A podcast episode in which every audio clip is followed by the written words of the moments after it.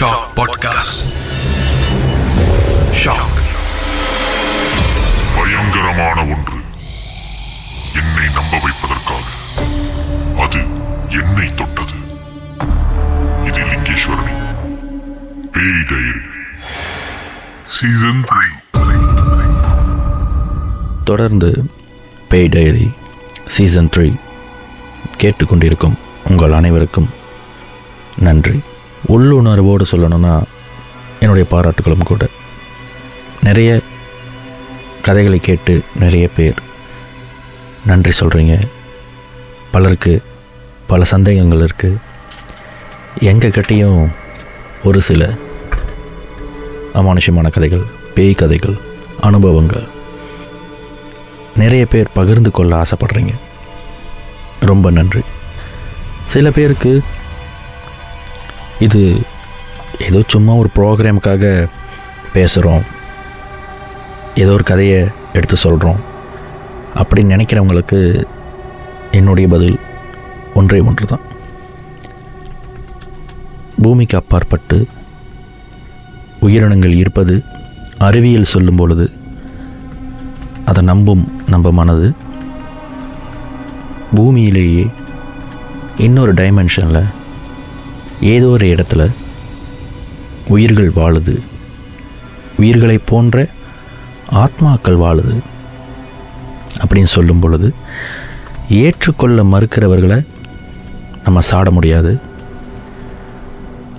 நாம் ஏதோ ஒரு நிகழ்ச்சியோட வெற்றிக்காக டிஆர்பி ரேட்டிங்க்காக பிரபலத்துக்காக இந்த கதைகள்லாம் சொல்கிறோம் அப்படின்னு சொல்லும் பொழுது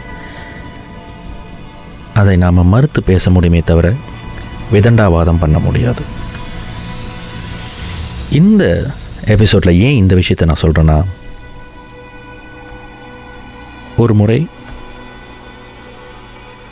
ஒருவரை சந்தித்து பேசும் பொழுது என்னுடைய பிறந்த ஊர் அதன் அருகே இருக்கும் ஒரு ஒரு எஸ்டேட் ரொம்ப பாரம்பரியமான ஒரு எஸ்டேட் ஸ்காப்ரோ அப்படின்னு அழைக்கப்படுற பாடாங் சராயை சேர்ந்த ஒரு எஸ்டேட் அந்த பகுதிகளில் ஒரு படப்பிடிப்புக்காக போகும்பொழுது பல விஷயங்களை பேசிக்கொண்டிருக்கும் பொழுது என்னிடம் ஒருவர் இதெல்லாம் உண்மையாங்க மனுஷந்தாங்க பேய் அப்படின்னு சொல்லி விதண்டாவாதம் பண்ணும் பொழுது எனக்காக இன்னொருத்தர் பேசினார். அது ஒரு சின்ன சுவாரஸ்யமான ஒரு விவாதமாக இருந்தது. இவங்க ரெண்டு பேரும் விவாதம் பண்ணுவதை எங்களை சுற்றி இருந்தவர்களும் நானும் பார்த்து கேட்டுக்கொண்டிருந்தோம். அந்த தருணத்தில் அவருடைய அம்மாவின் இறப்புக்கு பிறகு அந்த வீட்டில் பல அமானுஷங்கள் நடந்தது. அந்த அமானுஷங்களுக்கு அவங்களே தான் காரணம் அப்படின்ற சில விஷயங்களை சொல்லி இந்த அமானுஷம்லாம் எல்லாருக்கும் நடக்கணும்னு அவசியம் கிடையாது. எல்லாருக்கும் நடந்த அது அமானுஷம் கிடையாது. இப்படி ஒரு விஷயத்தை சொல்லி தன்னுடைய குடும்பத்தில் நடந்த ஒரு அனுபவத்தை பகிர்ந்து கொண்டார். அந்த அனுபவத்தை அவருடைய அனுமதியோடு இங்கே பகிர்ந்து கொள்கிறேன். வழக்கமாக சொல்வது போல எந்த தரப்பினர் பெயரையோ அவரை சார்ந்தவர் அடையாளங்களையோ நான் இங்கே வெளியிடப் போவதில்லை. வழக்கமாக இந்தியர்களுடைய பாரம்பரியத்தில் இறந்தவர்களுடைய அந்த பதினாறு நாள் சாங்கியத்தில் சில குடும்பங்களில் சில பேருடைய கலாச்சாரத்தில் எட்டு நாள் இருக்குது சில பேரோட கலாச்சாரங்களில் பன்னிரெண்டு நாள் இருக்குது ஆனால் இவங்களுடைய கலாச்சாரப்படி பதினாறு நாள் இறந்தவர்களுக்கு வழங்கப்படும் அந்த சைவ உணவு பழங்கள் எதுவாக இருந்தாலும் சரி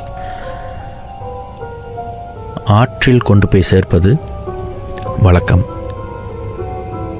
தன்னுடைய அம்மா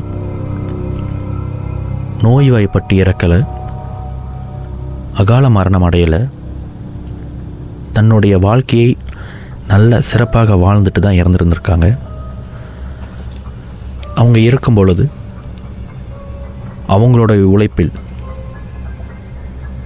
அவங்களுடைய சம்பாத்தியத்தில் தன்னுடைய அடுத்த சந்ததி அவங்களுடைய பேர பிள்ளைகளுக்கு ஒரு சில பொருட்களை வாங்கி வச்சிருந்திருக்காங்க.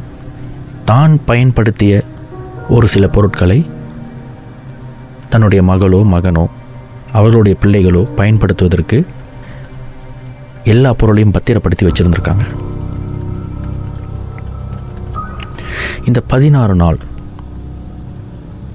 இறந்தவர்களுக்கு சமர்ப்பிக்கப்படும் அந்த படையல் அப்படின்ற உணவுகள் பழங்கள் இவை அனைத்தையும் ஏன் நம்ம ஆற்றுல போய் கொண்டு விடுவோம்னா ஆற்றில் வாழும் உயிரினங்கள் அது மீனாக இருக்கலாம் புழு பூச்சியாக கூட இருக்கலாம். சில இடத்துல வந்து பார்த்திங்கன்னா மாடு போன்ற சாதுவான பிராணிகளுக்கு சமர்ப்பணம் பண்ணிடுவாங்க இதற்கு என்ன காரணம்னா இந்த மாதிரியான வாயில்லாத ஜீவன் பசிக்குதுன்னு வாய் திறந்து கேட்க முடியாத ஜீவன்களை தான் நம்ம வாய் இல்லாத ஜீவன் சொல்லுவோம்.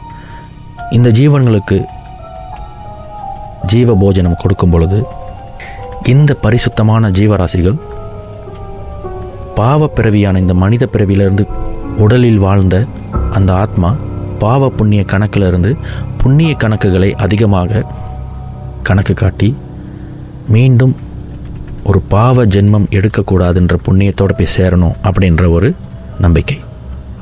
இந்த பதினாறு நாட்கள் உறவினர்கள் நண்பர்கள் எல்லோரும் வந்து குடும்பத்துடைய நலன் விசாரிப்பாங்க. இரங்கல் தெரிவிப்பாங்க. இறப்புக்கு வர முடியாதவங்க இந்த காலகட்டங்களில் வந்து ஆறுதல் தெரிவிப்பாங்க.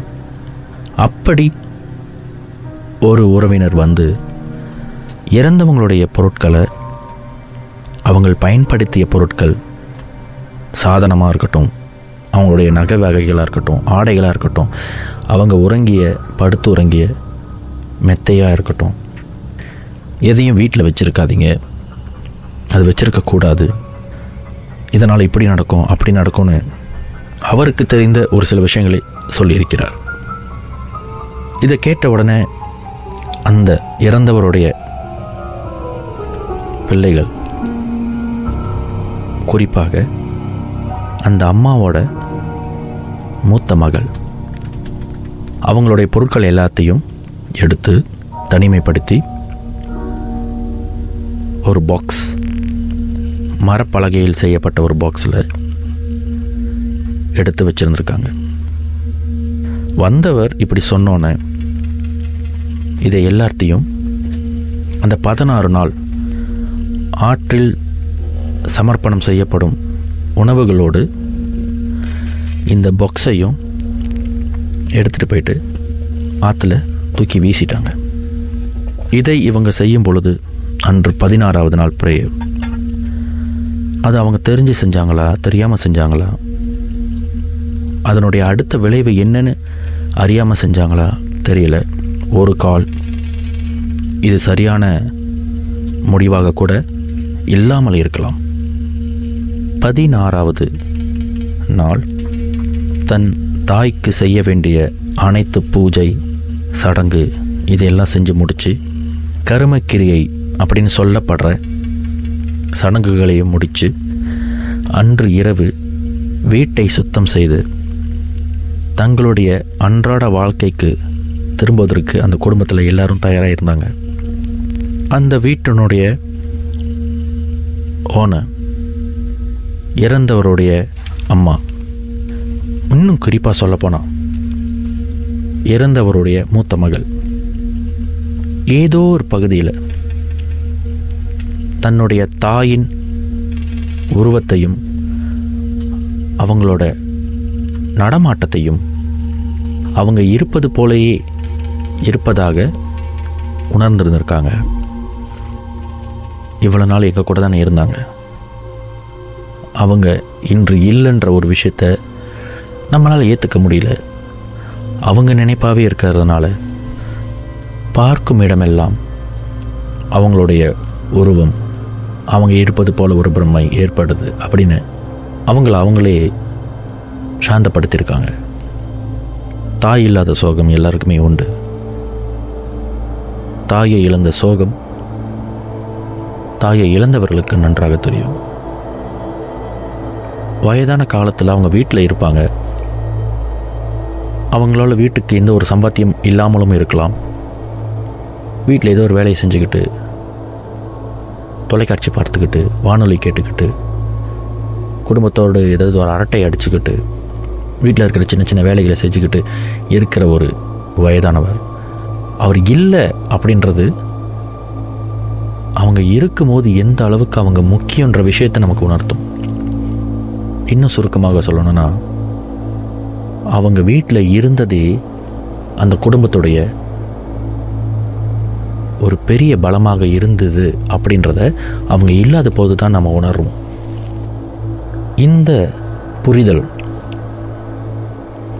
நாளுக்கு நாள் அதிகரிக்கும்.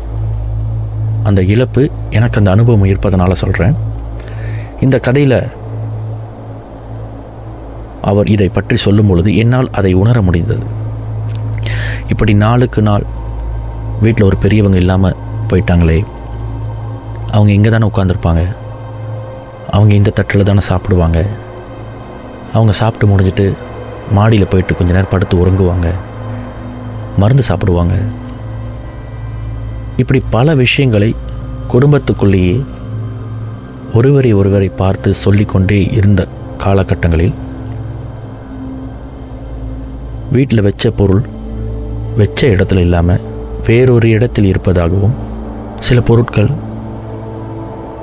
அழகாக அடுக்கி வைக்கப்பட்டிருந்த போது அது கலைந்து கிடப்பது போலவும் வீட்டில் ஈர கால் பதத்தோடு யாரும் நடந்து போன மாதிரி தடம் இருந்ததாகவும் பார்க்க தொடங்கியிருக்காங்க.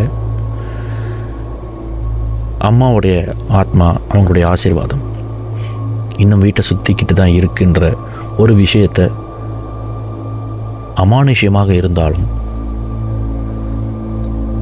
அதுவும் ஒரு வகையில் சந்தோஷம் அப்படின்னு நினச்சி இந்த குடும்பத்தில் இருந்த பெரியவங்க எல்லாரும் அதை கண்டும் காணாத மாதிரி இருந்திருக்காங்க. இது ஒரு விபரீதமாக அமையுமோ அப்படின்ற ஒரு பயம் எப்போ அவங்களுக்கு வந்திருக்குன்னா வழக்கம் போல தங்க பிள்ளைங்களுக்கு சாப்பாடெல்லாம் கொடுத்துட்டு வீட்டு வேலையெல்லாம் செஞ்சுட்டு கொஞ்ச நேரம் தொலைக்காட்சி பார்ப்போம் அப்படின்னு அமரும் பொழுது தன்னுடைய மகள் யதார்த்தமாக ரொம்ப சாதாரணமாக அம்மா நான் மாடியில் போய் பாட்டி கூட விளையாடுறேன் அப்படின்னு சொல்லிட்டு கையில் இருந்த ஒரு பொம்மையை எடுத்துக்கிட்டு இன்னொரு கையில் அவங்களுடைய வழக்கமாக அவங்க குடிக்கிற ஒரு பாட்டில் எடுத்துக்கிட்டு மேலே ஓடியிருக்காங்க தொலைக்காட்சி பார்த்துக்கிட்டு இருந்த அந்த பிள்ளையோட அம்மா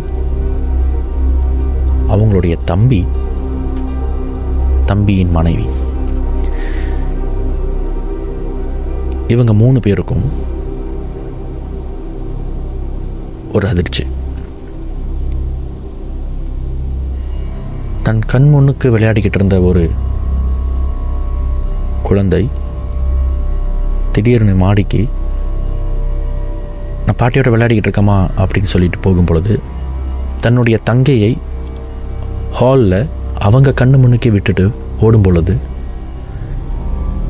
இது ஒரு பெரிய அதிர்ச்சியாக இருந்தது. ஒன்று அந்த குழந்தை விளையாட்டாக சொல்லியிருக்கலாம். ரெண்டாவது வழக்கம் போல் அந்த பாட்டி கூட விளையாடுற அந்த பேத்தி வழக்கமாக சொல்லிட்டு போகிற மாதிரி இப்போவும் சொல்வதற்கு பழகி அந்த பழக்கமாக கூட இருக்கலாம். இப்படி எப்படி பார்த்தாலும் அந்த தருணத்தில் நான் பாட்டி கூட விளையாட போகிறேன் அப்படின்னு சொல்லிட்டு ஒரு குழந்தை போகுதுன்னா அந்த பாட்டி இன்னும் அந்த குழந்தையோட விளையாடுறாங்களா? ஒரு இறந்தவருடைய ஆத்மா அங்கே வந்து விளையாடுதா? இப்படி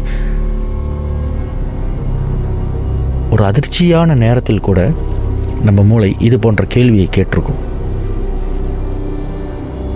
இந்த மூன்று பேரும் தங்களோட இன்னொரு குழந்தைய அந்த பையனை கையில் தூக்கிக்கிட்டு மாடிக்கு போய் பார்த்துருக்காங்க. அந்த குழந்தையோட தாய் உடனே அந்த குழந்தைய விசாரிக்கணுன்றதுக்காக தான் போயிருக்காங்க. ஆனால் அவருடைய தம்பி கொஞ்சம் பொறுக்க நான் போய் பார்க்குறேன் அவசரப்பட வேணாம் அப்படின்னு சொல்லி கதவை மெதுவாக திறந்திருந்திருக்கிறார். அந்த குழந்தை வழக்கம் போல அந்த பாட்டி படுத்துறங்கும் அந்த மெத்தையின் மேல் அமர்ந்து பாட்டி இந்த காடியை நான் இப்போ காலில் ஓட்டுறேன் அப்படின்னு சொல்லி மெத்தைக்கிட்ட விளையாடிட்டு இருந்திருக்கு. இது வந்து எந்த அளவுக்கு சாத்தியம்? அந்த காட்சி எப்படி இருந்திருக்கும்? அந்த நேரத்தில் இந்த மாதிரியான காட்சியை நான் பார்த்திருந்தால் நான் என்ன செஞ்சிருப்பேன் அப்படின்னு யோசிக்கிற ஒரு தருணத்தை இந்த கதையை என்னிடம் சொன்னவர் கேட்டார். நான் அவர்கிட்ட ஒரு பதில் தான் சொன்னேன்.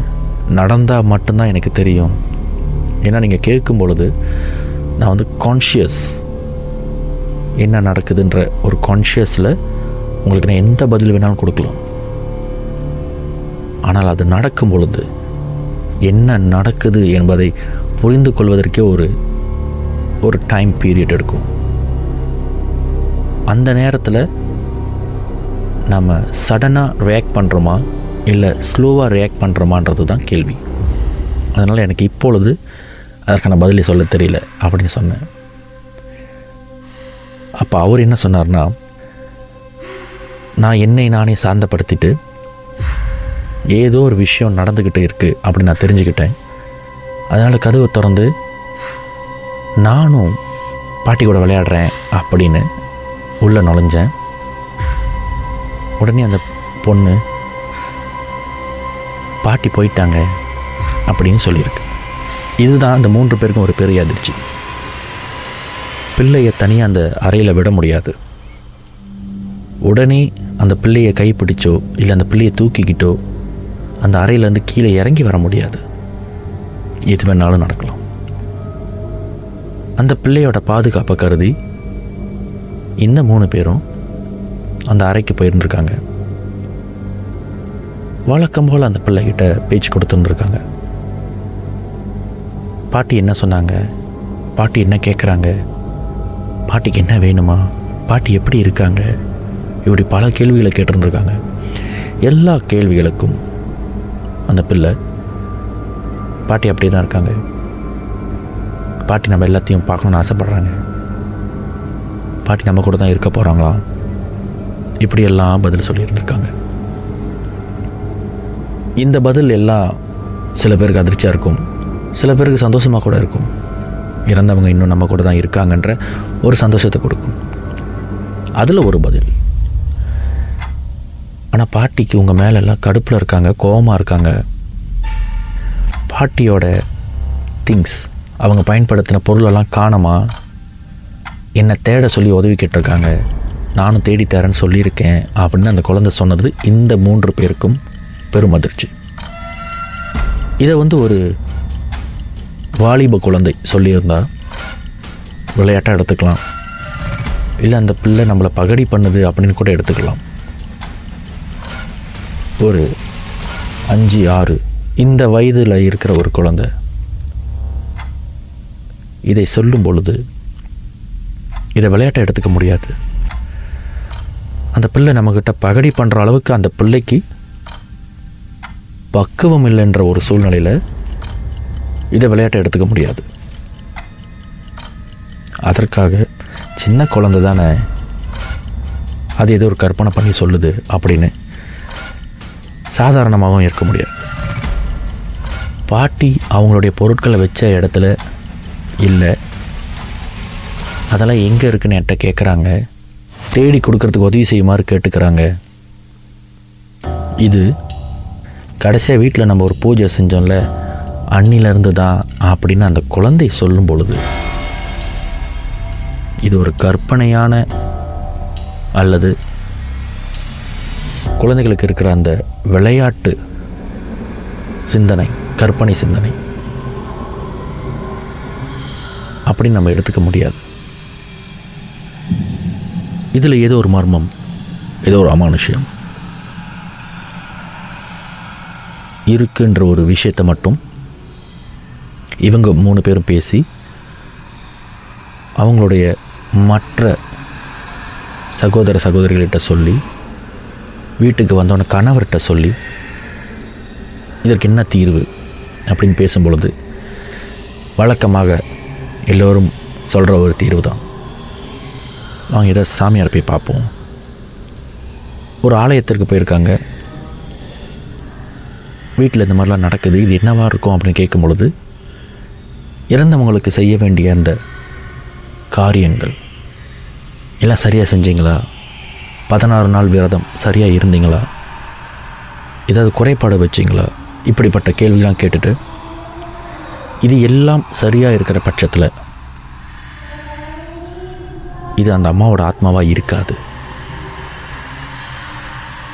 இந்த காரியங்கள் சரியாக முழுமையாக செய்யப்படும் பொழுது அந்த ஆத்மா தன்னுடைய அடுத்த பயணத்தை நோக்கி பயணிக்க தொடங்கிடும் இது ஒரு கால். வேறொரு சக்தியாக கூட இருக்கலாம். இதற்கு நான் எந்த உதவியும் செய்ய முடியாது. வழக்கம் போல் வீட்டில் வழிபாடு செய்வது போல் செய்யுங்க. தீய சக்தியாக இருந்தால் அது தானாக போயிடும் அப்படின்ற ஒரு பதிலை ஒரு சொல்யூஷனை அந்த கோயில் அர்ச்சகர் சொல்லியிருக்கிறார். இவங்க ஒரு மூன்று நாள் நான்கு நாள் வீட்டில் வழக்கம் போல் வழக்கத்தை விட வழிபாடு செஞ்சுருக்காங்க. இருந்தும் ஆரம்பத்துலேருந்து இவங்க பார்த்த அந்த மர்மங்கள் வச்ச இடத்துல பொருள் இருக்காது. இல்லை பொருள் வேறு இடத்துல இருக்கும். துணி களைஞ்சிருக்கும். குழந்தையின் வழக்கம் போல் லஞ்ச் முடிஞ்சு மாடியில் போய் பாட்டி கூட விளையாடுன்ற அந்த வார்த்தை அந்த குழந்தைக்கே தெரியாமல் அந்த அறையை திறந்து உள்ளே பார்க்கும் பொழுது எப்போதும் போல் அந்த பிள்ளை விளையாடுற அந்த சூழல் இதெல்லாம் இன்னும் தொடர்ந்து கொண்டே இருந்தது. தீய சக்தியாக இருந்தால் அந்த வீட்டில் செய்யப்படும் வழிபாடுக்கு அது ஓடி இருக்கும் அப்படின்னு அந்த அர்ச்சகர் சொன்னதை இவங்க உறுதிப்படுத்திட்டாங்க. அது தீய சக்தியாக இருக்காது அப்படின்னு. ஆனால் ஏதோ ஒரு சக்தி கண்ணுக்கு தெரியல. குழந்தை உணர முடிஞ்ச ஒரு வருகையை நம்மளால் உணர முடியல. அப்போ அது என்னவா இருக்கும்ன்ற கேள்வியோடு அடுத்த ஒரு வாய்ப்பு அடுத்த ஒரு சந்தர்ப்பம். இதை பற்றி தெரிந்து கொள்வதற்கு ஒன்றே ஒன்று தான் வழக்கம் போல் இந்த மாந்திரிக தந்திரங்கள் செய்பவர்களை தான் போய் பார்ப்போம். ஒரு பூமோ யார் மூலமாக அவங்களுக்கு இந்த கான்டாக்ட் கிடச்சது தெரியல? தேடி போய் பார்த்து வீட்டில் ஏதோ ஒரு அமானுஷம் இருக்குது அப்படின்னு சொல்லி ஒரு குறிப்பிட்ட நாளை தேர்ந்தெடுத்து அந்த பொம்மை வீட்டுக்கு வந்திருக்காரு. அவரும் உறுதிப்படுத்தி சொல்லிட்டாரு இது ஒரு தீய சக்தி கிடையாது. தன்னுடைய ஞானத்தில் இது கண்டிப்பாக இறந்து போன அந்த அம்மையாருடைய ஆத்மா தான் அப்படின்னு உறுதியும் படுத்திட்டார்.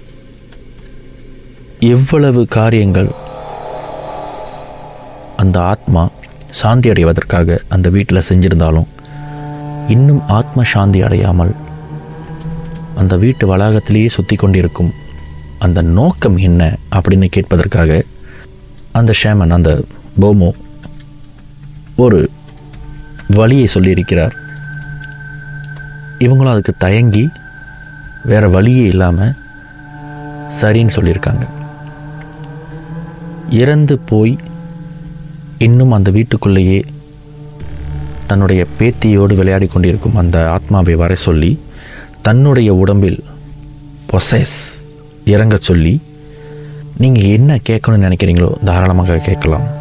அவங்க உங்களுக்கு பதில் சொல்ல வாய்ப்பு இருக்குது அப்படின்ற ஒரு வழியை அவர் சொன்னோன்னே வேறு வழி இல்லாமல் அதை இவங்க ஏற்றுக்கிட்டாங்க எல்லாரும் உறங்குற நேரத்தில் வேறு எந்த சத்தமோ வேறு எந்த தொந்தரவுமே இல்லாத வீட்டுக்கு திடீர்னு யாரும் வராத ஒரு நேரத்தில் அந்த வீட்டில் அந்த பாட்டியோடைய ஆத்மாவை அந்த பூமோட உடம்புல வர சொல்லி அந்த பாட்டியோட இவங்க பேசியிருக்காங்க.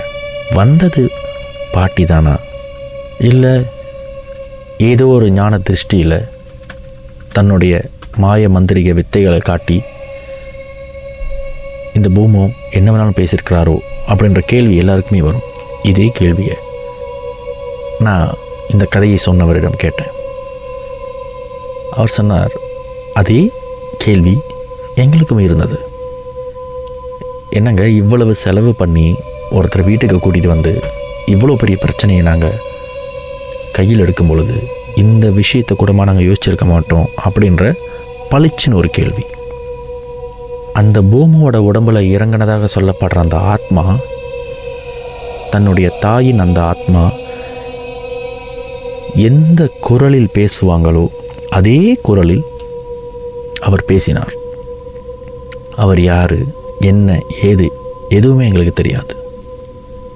ஒருத்தர் இவரை போய் பாருங்கள் அப்படின்னு சொல்லி அழைச்சிக்கிட்டு போய் அறிமுகப்படுத்தப்பட்டவர் தான் அந்த பூமம் திடீர்னு தன் தாயுடைய குரலில் அவர் பேசினதை கேட்டு அங்கே இருந்தவங்க எல்லாருமே மனபலம் குறைஞ்சி இமோஷ்னலாக அழுதுருக்காங்க. எங்களை ஏமா விட்டுட்டு போனேன் உனக்கு என்னம்மா குறை வச்சோம்? இப்படின்னு தங்களுடைய மனதில் தோன்ற ஆதங்கங்கள் எல்லாத்தையும் கொட்டி அங்கே அழுது இருந்திருக்காங்க அந்த இடமே ஒரு ரொம்ப இமோஷ்னலான ஒரு சூழல் ஏற்பட்டு எல்லாரையும் சாந்தப்படுத்தி குழந்தைகள் பயந்து அழுது இருக்கிற பட்சத்தில் ஏதோ ஒரு வழியாக இதை சரி செய்து அந்த பூமாவோட உடம்புல வந்து இறங்கின அந்த அம்மையாருடைய ஆத்மாவோடு இவங்க பேசியிருந்திருக்காங்க. வந்திருக்கிறது நீதானம்மா. இறந்த பிறகும் குழந்தைக்கு காட்சி கொடுக்குற நீ. என்ன காரணத்தோடு வந்திருக்க? நீங்கள் ஏதோ ஒரு பொருளை தேடுறீங்க. எங்கள் மேலே கோபமாக இருக்கிறதா? நீங்கள் உங்கள் பேத்திக்கிட்ட சொல்லியிருக்கீங்க. என்ன வேணும்னு சொல்லுங்கம்மா. ஏதாவது குறைகள் நீங்கள் இருக்கும் போது செய்யாமல் விட்டுருந்தா இப்போ நாங்கள் செஞ்சிடுறோம் அப்படின்னு இவங்க சொல்லும் பொழுது அதற்கு அந்த ஆத்மா சொன்னது நான் நல்லா வாழ்ந்துட்டேன். உங்கள் அப்பா என்னை நல்லா வச்சுருந்தாரு. எனக்கு எந்த குறையும் வைக்கல. எங்கள் அப்பா அம்மா என்னை நல்லா வச்சுருந்தாங்க. ஒரு நல்ல மனுஷனை நான் திருமணம் பண்ணேன். குழந்தைகள் பெற்றுக்கிட்டோம்.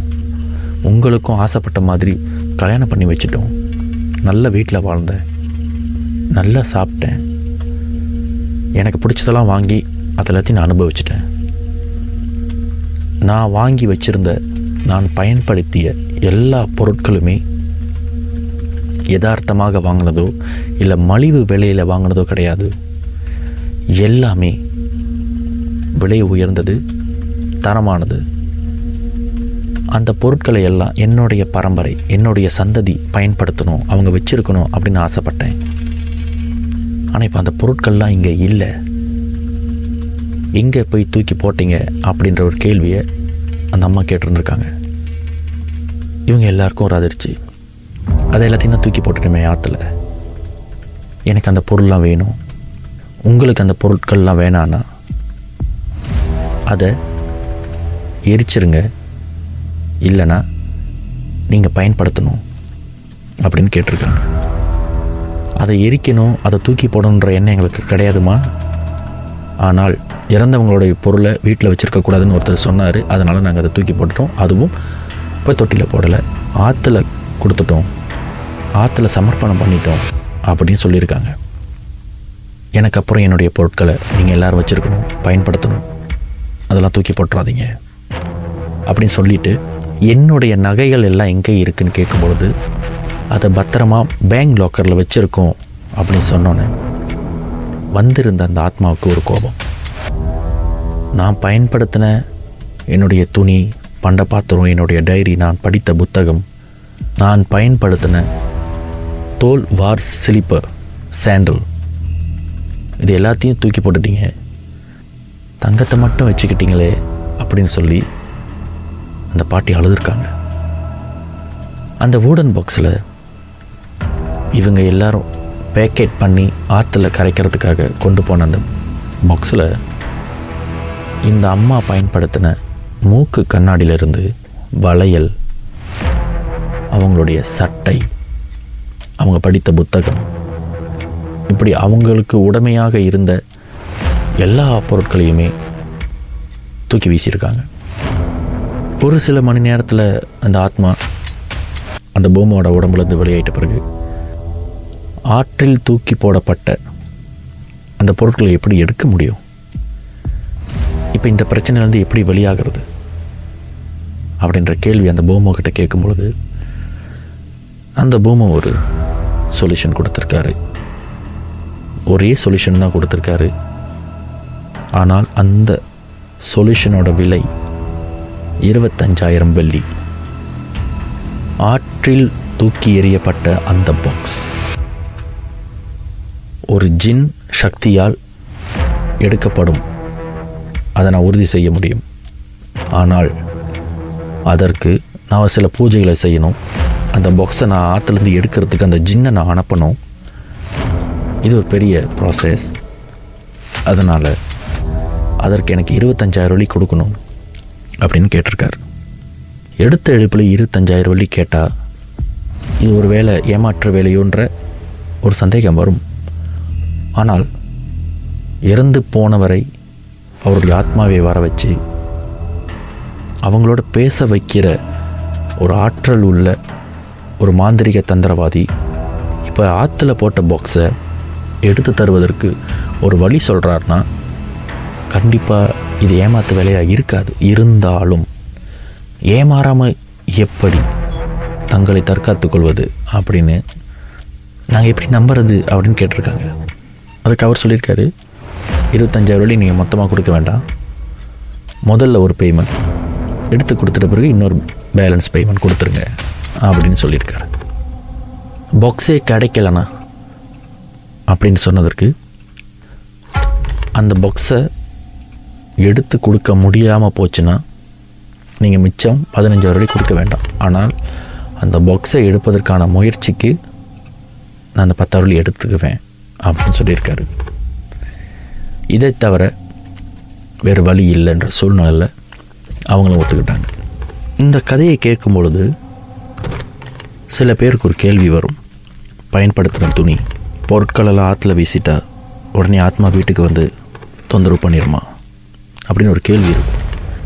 இந்த கேள்வியை நானும் கேட்கும் பொழுது அதில் இன்னொரு விஷயம் ஒரு மர்மம் மறைஞ்சிருந்தது.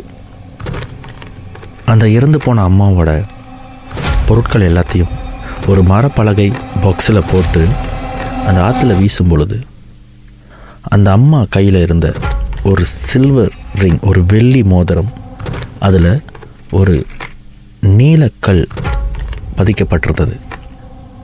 அது ஒரு வெள்ளி மோதிரம் அது அவங்களுடைய ராசியான மோதிரன்ற விஷயம். அவங்களுடைய டீனேஜ் பருவத்திலிருந்து அந்த மோதிரத்தை அவங்க கையில் போட்டிருக்காங்கன்ற விஷயம் தெரியாமல் அது ஏதோ ஒரு இரும்பு மோதிரம்னு நினச்சி அதையும் தூக்கி அந்த பலகையில் வச்சு வீசியிருக்காங்க. உண்மையை சொன்னால் யோசித்து பார்த்தாலும் அந்த அம்மாவோட ஆத்மா தேடி வந்தது அவங்க போட்டிருந்த துணியும் அவங்க பயன்படுத்திய கண்ணாடியோ படித்த புத்தகமோ எந்த பொருளோ கிடையாது. அவங்க விரலில் அடைஞ்சிருந்த அந்த நீலக்கல் பொறிக்கப்பட்ட அந்த வெள்ளி மோதிரந்தான்ற விஷயத்தை பிறகு தான் புரிஞ்சுக்கிட்டோம்.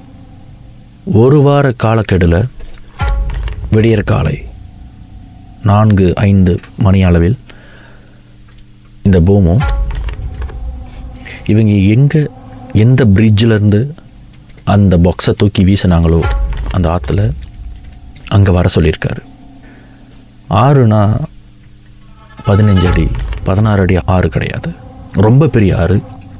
மழை பெஞ்சா வெள்ளம் அடிச்சுக்கிட்டு போகிற ஒரு ஆறு. அந்த ஆற்றுல அந்த பாக்ஸை எடுக்கிறதுன்றது சாத்தியமில்லை. அப்படியே ஒருத்தர் எடுத்து தரேன் அப்படின்னு சொன்னார்னா அது ரொம்ப ரிஸ்க் பிரச்சனைக்கு சொல்யூஷன் கிடைச்சா போதும். வேற என்ன செய்ய முடியும்?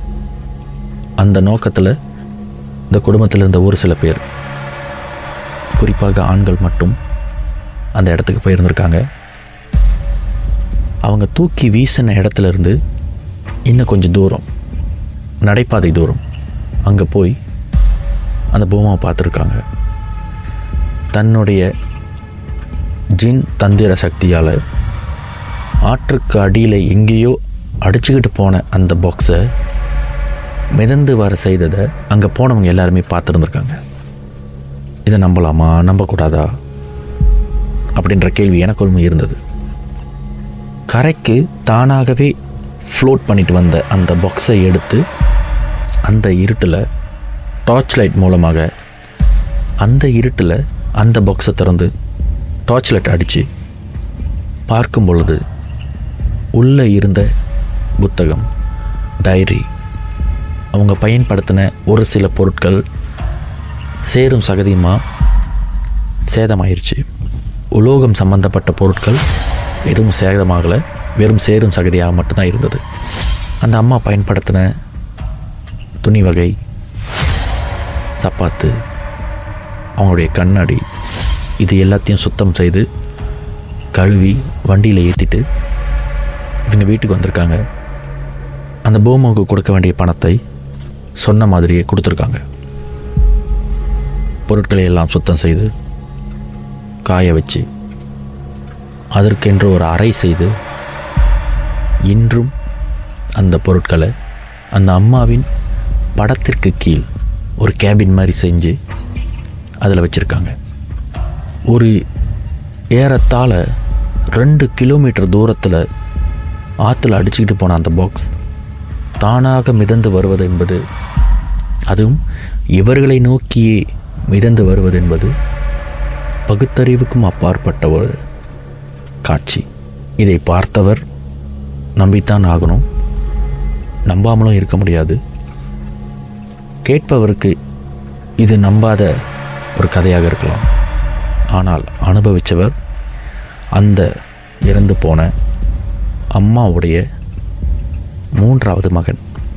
ஒரு படப்பிடிப்புக்கு போன பொழுது அங்கே நடந்த ஒரு சின்ன குட்டி விவாதத்தில் அவர் இந்த விஷயத்தை சொல்லி உட்கார்ந்துருந்த மேஜையை தட்டி இப்போ சொல்லுங்கண்ணே இந்த உலகத்தில் மனுஷனை மீறிய சக்தி இருக்கா இல்லையான்னு? அப்படின்னு உறுதியான ஒரு கேள்வியை கேட்டார். எதிரே இருந்தவர் அதை நம்பினாரோ இல்லையோ அது எனக்கு கவலையே இல்லை. உடனே அண்ணா இந்த கதையை நான் என்னுடைய பதிவில் வச்சுக்கலாமா அப்படின்னு கேட்கும்பொழுது தாராளமாக வச்சுக்கோங்க அப்படின்னு சொல்லிட்டார். என்றாவது ஒரு நாள் ஒரு திரைப்படமாகவோ இல்லை ரியல் என்கவுண்டர் பேய் வேட்டை போன்ற நிகழ்ச்சியில் அந்த இடத்தை இல்லை அந்த போமோவை பற்றியான செய்திகளை சேகரித்து மக்கள் பார்வைக்கு கொண்டு வர ஒரு வாய்ப்பு வந்தால் இதை பயன்படுத்தி கொள்ளலாம் அப்படின்ற ஒரு எண்ணம் எனக்கு இருந்தது. பல முயற்சிகளுக்கு மத்தியில் அது நடைபெறலை. ஆனால்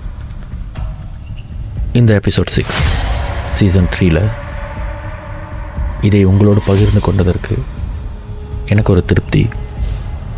இந்த கதையெல்லாம் கேட்டு இப்போ நாங்கள் என்னங்க பண்ண போகிறோம் நீங்கள் ஒன்றும் பண்ண வேணாம். நாம் ஒன்றும் பண்ணாமல் இருக்கிறது தான் சிறந்த வழி. சில வேளைகளில் நம்மளுடைய எண்ணங்கள் நம்மளை சுற்றி இருப்பவர்கள் சொல்லும் எண்ணங்கள் அவங்களுக்குள்ள ஒரு விஷயம் தோன்றும். அது அப்படியே நம்மக்கிட்ட சொல்லிடுவாங்க. அவங்க நம்மக்கிட்ட சொன்னோன்னே அது நமது காது வழி நுழைஞ்சு மூளையில் பதிவு செய்து மனசுக்கு வந்து அது நம்மளுடைய எண்ணமாக மாறிடும். அந்த எண்ணத்தின் வெளிப்பாடு தான் சில விஷயத்தை நாம் ஆலோசிக்காமல் கலந்துரையாடாமல் செயல்பட்டுருவோம். அப்படி செயல்படும் பொழுது இந்த மாதிரியான அமானுஷ்யமான விபரீதங்கள் ஏற்படும். இந்த கதையெல்லாம் கேட்டு நாங்கள் என்ன செய்ய போகிறோம் நீங்கள் ஒன்றும் செய்ய வேணாம். ஒன்றுமே செய்யாதீங்க.